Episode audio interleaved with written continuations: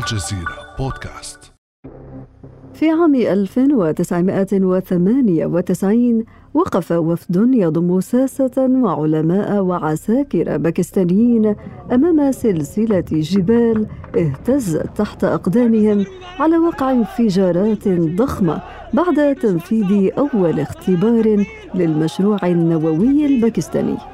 كانت تلك التجربة النووية الرائدة تحقيقا لوعد ذو الفقار علي بوتو رئيس الوزراء الباكستاني السابق الذي أطل على شعبه عام 1965 ليقول لهم إذا امتلكت الهند قنبلة نووية فسنمتلك قنبلتنا وإن جعنا سنأكل العشب وأوراق الشجر.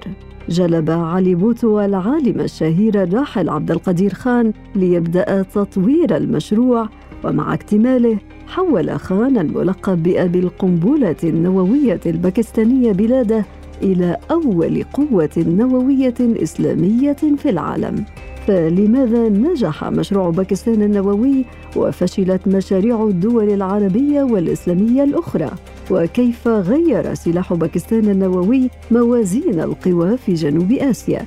وما موقع الدول العربية في الخارطة النووية العالمية؟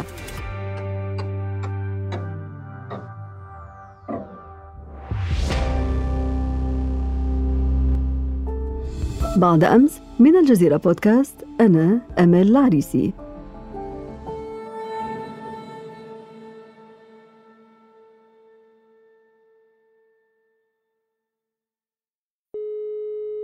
ويسعدني أن ينضم إلينا في هذه الحلقة الزميل أحمد بركات مدير مكتب الجزيرة في باكستان. أهلا وسهلا بك أحمد. أهلا بكم. نحن الآن في عام 1974 الهند تنفذ أول اختبار نووي ناجح لها وتصبح قوة نووية. باكستان مستنفرة وتراقب عن كثب. بعدها بعام واحد تبدأ مشوارها نحو امتلاك السلاح النووي. احكي لنا أحمد عن هذا المشروع. كيف كانت البداية؟ طبعا كما تفضلتم وأشرتم في عام 74 اجرت الهند أولى تجاربها النوويه مثلت هذه التجربة الهندية أو التفجير النووي الهندي صدمة عنيفة للقادة الباكستانيين وللشعب الباكستاني في الحقيقة. لكن القادة الباكستانيين سارعوا وفتحوا المجال للعلماء بسرعة للتحرك لسد الثغرة التي أحدثتها التجربة الهندية. وفي حينها أعلن رئيس الوزراء الباكستاني في ذلك الوقت ذو الفقار علي بوتو عزم بلاده تطوير السلاح النووي بعد أول تفجير نووي هندي. من هنا كانت البداية. البداية كانت تصميم القادة الباكستانيين على امتلاك قنبلة نووية. في ذلك الوقت كان أبو القنبلة النووية الباكستانية عبد القدير خان في هولندا وكان شغله الشاغل البحث لبلاده كيف يكتسب خبرات مماثلة تجعلها في مسار موازي للهند. ذو الفقار علي بوتو في ذلك العام تلقى رسالة من آه خان يعرض فيها فكرة مشروع نووي باكستاني لتحقيق التوازن مع الهند في المنطقة وقيل أن ذو الفقار علي بوتو أرسل وفدا امنيا إلى هولندا في ذلك الوقت ورجع الوفد آه يقول أن هذا الرجل لا يصلح ولكن ذو الفقار علي بوتو لم يكن مقتنع بكلام هذا الوفد واستدعى في عام 75 المهندس عبد القدير خان من هولندا ليسند إليه رئاسة برنامج باكستان النووي. هذه كانت البداية. اذا باكستان طلق برنامجها النووي فعليا منذ عام 1976 أي بعد سنتين من انطلاق البرنامج النووي الهندي. وكانت أول خطوة أنشأها عبد القدير خان عندما وصل إلى باكستان هو إنشاء معامل هندسية للبحوث. كانت مهمة هذه المعامل تنحصر في أمرين. الأمر الأول تدريب طاقات. لتولي الأمر لأنه كان يخشى على نفسه كما قيل لاحقا أنه كانت هناك محاولات لاغتياله. كان يخشى على نفسه فكان يريد توريث هذا الأمر إلى علماء باكستانيين حتى لو حصل له شيء لا يتأثر البرنامج النووي الباكستاني وهذا ما رأيناه في الحقيقة منذ عام 2004 عندما غيب عبد القدير خان إلى حد وفاته في العاشر من أكتوبر الماضي رأينا البرنامج النووي الباكستاني لم يتأثر لأن هناك كما قال جيش من العلماء أسسهم ليتولوا إدارة هذا المعمل. الأمر الثاني نعم. الهدف كان هو تخصيب مادة اليورانيوم في تلك المعامل وبالفعل تمكن العلماء الباكستانيين من تخصيب اليورانيوم في مدة ست سنوات فقط في حين أنه في الدول المتقدمة يحتاج هذا الأمر إلى ما لا يقل عن 20 سنة كما يقول العلماء. بالضبط هذه النقطة التي أشرت إليها أحمد أن الفترة الزمنية التي تمكنت فيها باكستان من تطوير مشروعها النووي كانت مختصرة مقارنة ببقية الدول النووية كيف استطاعت باكستان ذلك تقنيا برأيك؟ في الحقيقة هناك عدة عوامل لهذا الأمر في سرعة إنجاز المشروع والسر وراء إنجاز هذا المشروع بهذه السرعة. منها طبعا دعيني أذكر هنا قصة سمعتها بنفسي ممن قام بها أنه في عام 86 جاءت معلومات استخبارية للجيش الباكستاني أن الهند حشدت أعداد هائلة من القوات على حدودها وأنها تريد فصل منطقة سيالكوت عن بقية باكستان. لم يكن أمام الجيش الباكستاني في تلك الفترة المدة الكافية لحشد قواته ومواجهة الخطر الهندي. ف اوعزوا لأحد القادة السياسيين وهذا القائد السياسي هو بنفسه يروي لي هذا الأمر اوعزوا له بأن يعقد مؤتمرا صحفيا ويعلن فيه أن باكستان استنفرت صواريخ النووية والرؤوس النووية وفي حينها في الحقيقة باكستان لم تكن تملك لا رؤوس نووية ولا صواريخ وتم تقديم هذا السياسي البارز إلى المحكمة الصوريه بحجة أنه قد أدلى بمعلومات خطيرة ومعلومات اسرار عسكرية مهمة. م. هذا الأمر في الحقيقة أدى مباشرة إلى تراجع القوات الهندية عن حدود باكستان ولم تهاجم لأن القضية فيها نووي. طبعا هذا إضافة إلى أن السياق أن باكستان كانت في سباق مع الزمن في الحقيقة لإنتاج سلاح نووي أو سلاح ردع نووي لأنه كما قال رئيس وزراء باكستان أن الهند تفوق باكستان سبع مرات في السلاح التقليدي. وبالتالي لا يمكن مواجهة الهند بالمواجهة التقليدية.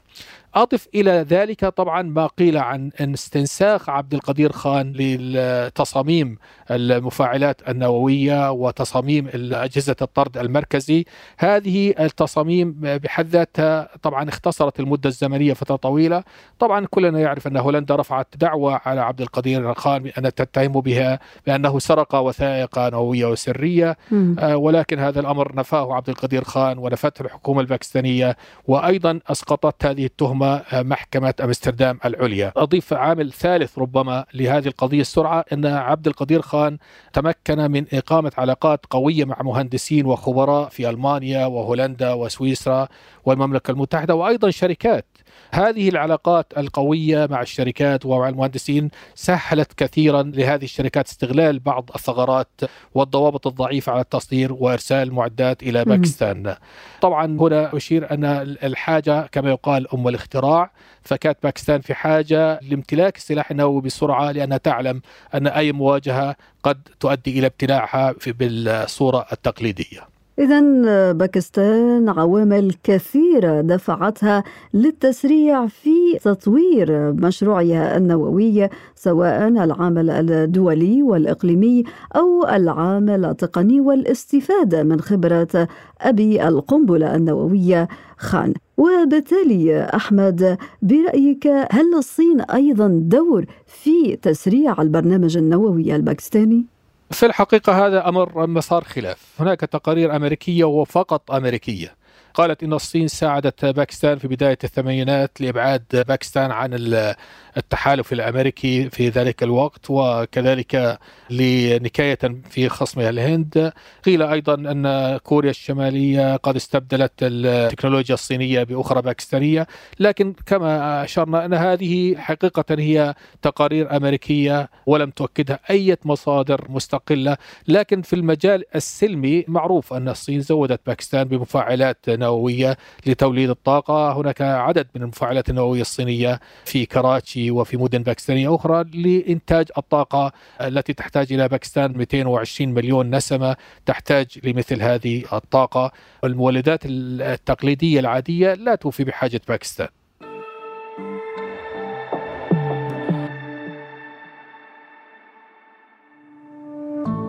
ابقى على تواصل مستمر مع الجزيرة بودكاست ولا تنسى تفعيل زر الاشتراك الموجود على تطبيقك لتصلك الحلقة يومياً.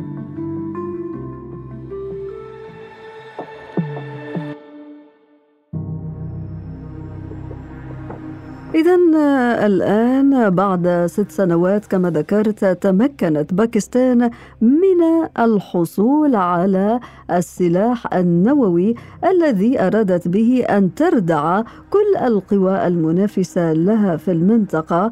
وبالتالي نفذت في عام 1998 أول اختبار نووي ناجح لتنضم بذلك إلى النادي النووي. بيان مقتضب تلاه رئيس الوزراء الباكستاني نواز شريف على الصحافة بعد الخطاب الذي ألقاه عبر التلفزيون الباكستاني معلنا فيه قيام باكستان بإجراء خمس تجارب نووية. وأشار شريف إلى أن بلاده كانت مجبرة على المضي في هذا الاتجاه. بعدما قامت الهند بإجراء خمس تجارب نووية قبل أسبوعين.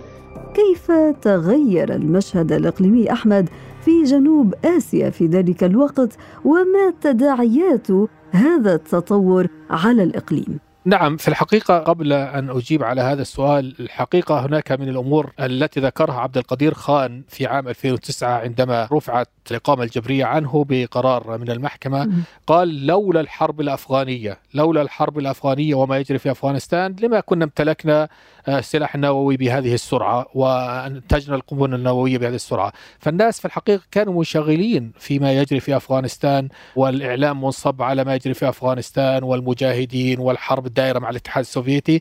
هذا سهل في الحقيقة مسألة غض الطرف الأمريكي عن السلاح أو عن امتلاك باكستان. والبعض حتى اتهم أمريكا قال أنهم تساهلوا وتغافلوا عن البرنامج النووي الباكستاني لحاجة أمريكا للدعم الباكستاني. بالعودة للسؤال الذي تفضلت به عن موضوع أثر الإنجاز النووي على السياسة في جنوب آسيا فنقول أنه منذ التفجيرات النووية في 98 تغيرت المعادلة في جنوب آسيا. فرأينا الهند وباكستان تميلان إلى الحوار بدل المواجهة. وكلنا يعلم أنه في عام 2000 2001 2002 إلى 2003 كانت هناك جولات من الحوار بين الهند وباكستان لإنشاء سلام بين البلدين.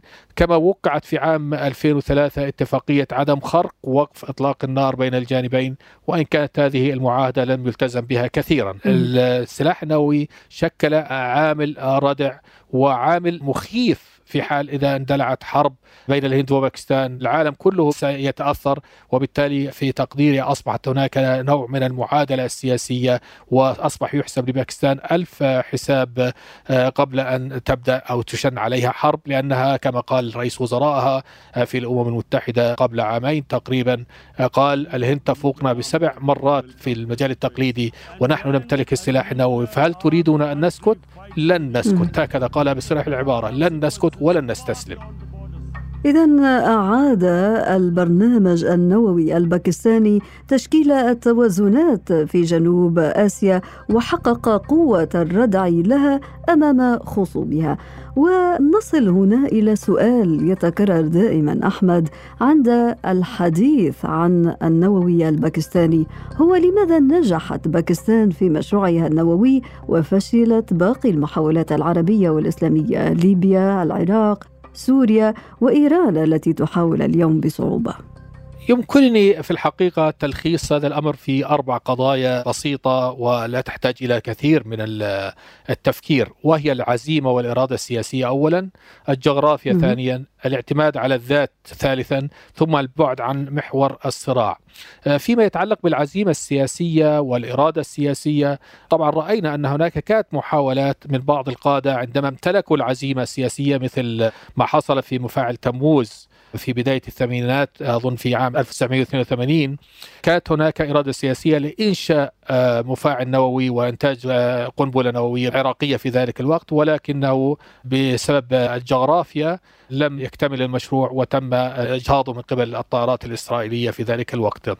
لو أتينا إلى الجغرافيا باكستان ذات مساحة شاسعة فيها تضاريس متنوعة صعبة وجبلية ورملية وفيها غابات وفيها أنهار وفيها بحار هذا كله يعطي هذا التنوع البيئي والجغرافي يعطي مساحة كبيرة لإيجاد مفاعل نووي بعيد عن الأعين وإيجاد مفاعلات أخرى ربما تكون بعيدة عن الأعين هذا ربما في كثير من الدول العربية والإسلامية لا تتوفر مثل هذه الجغرافيا.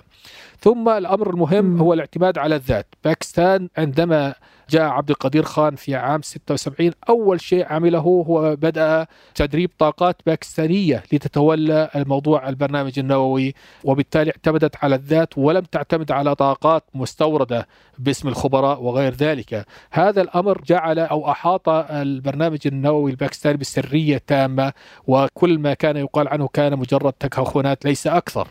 بينما في حال بعض الدول العربية والإسلامية ربما هذه السرية لن تتأتى بسبب وجود خبراء ومستشارين وغير ذلك. ثم الأمر م. المهم هو بعد باكستان عن محور الصراع ومركزه وهو الكيان الإسرائيلي فطبعا كما رأينا باكستان تبعد آلاف الكيلومترات عن ما يسمى إسرائيل وبالتالي هذا الأمر جعل الوصول إلى باكستان أمر ليس سهلا لم يكن متاحا لها أن تصل إليه كما وصلت إلى مفاعل تموز وقصفته طبعا الدول العربية والإسلامية على سبيل المثال لم تكن تنقصها التكلفة ولم تكن يعني الأمور المادية عائقا. البرنامج النووي الباكستاني بالمناسبة كلف 7.2 مليار دولار. يعني التكلفة ليست بالأمر الهين ولكن هذا التكلفة المادية ليست عائقا. إذا العزيمة السياسية والجغرافيا والاعتماد على الذات والبعد عن محور الصراع كل هذه العوامل جعلت من باكستان يعني آه، مصدر فخر لامتلاكها أول قنبلة والتي يطلق عليها القنبلة الإسلامية النووية الإسلامية وإن كنت لا أتفق مع هذه التسمية حيث أن القنابل كما يقال ليس لها عقيدة وليس لها دين. نعم. إذا الدول العربية ظلت بعيدة وفقا لرأيك لعدة أسباب أبرزها كما ذكرت هي الإرادة السياسية ولكن ربما هذا يذكرنا في مسلسل الاغتيالات الذي تشنه إسرائيل منذ عقود على العلماء في عدد من الدول العربية والإسلامية وفي مقدمتها إيران أليس كذلك أحمد؟ نعم وهذا حقيقة تناقلته بعض المواقع الإخبارية آه، نقلت عن أحد المسؤولين في الموساد الإسرائيلي قال أننا لو كنا نعلم خطورة عبد القدير خان لكنا أرسلنا من يغتاله إذا باكستان استغلت بعض الثغرات استغلت حاجة الولايات المتحدة إليها استغلت بعدها الجغرافي عن مركز الصراع. كل هذه العوامل استغلتها باكستان واستغلت الأمر الأهم هو الثغرات في موضوع التصدير. لم تكن هناك رقابة كبيرة وكافية على التصدير وبالتالي قيل أنها استوردت بعض المفاعلات النووية المستعملة وقيل أنها استوردت بعض قطع الآلات بحجة أنها تدخل في الصناعات ولكن هي كانت دخلت في الصناعات النووية. هذا الأمر ربما يكون الأمر في هذا الوقت صعب جدا حيث أنه يتم التدقيق في كل ما يصدر من الخارج إلى داخل سواء البلدان الإسلامية أو العربية. إذا إجمالا أحمد ما موقع العرب والمسلمين في الخارطة النووية العالمية؟ في الحقيقة ما عدا باكستان حتى الآن نكاد نقول أنه لا يوجد لهم موقع وهم في مجال المتلقي وليس المعطي. ربما تكون هناك طموحات لدى البعض ولكن المساحة والجغرافيا قد تمنع من هذا الأمر في كل الأحوال والرقابة الدولية شديدة جدا اليوم وبالتالي ليس سهلا امتلاك السلاح النووي. رأينا بعض الدول تحاول إقامة برنامج نووي لا ندري إن كانت تريد إنتاج سلاح نووي أم لا مثل إيران على سبيل المثال ولكن هناك رقابة دولية شديدة وهناك مفاوضات. وبالتالي آه، حتى القنبلة النووية استخدام القنبلة النووية كما يقال هي قنبلة انتحار في الدول الصغيرة على سبيل المثال إذا ضربت القنبلة النووية قد تؤدي الاشعاعات أيضا الرماد النووي قد يؤديان إلى هلاك تلك الدولة بحكم المساحة الصغيرة، وبالتالي هناك دول تحتفظ بالقنابل النووية لحين الحاجة لحين الضرورة، وكما أرجع وأقول كما قال عمران خان رئيس وزراء باكستان، قال نحن لا نستطيع مواجهة الهند تقليديا ولكن إذا كان لابد سنقاوم بمعنى أننا سنموت ويموت معنا اعدائنا. الزميل أحمد بركات مدير مكتب الجزيرة في باكستان شكرا جزيلا لك. شكرا لكم. كان هذا بعد أمس.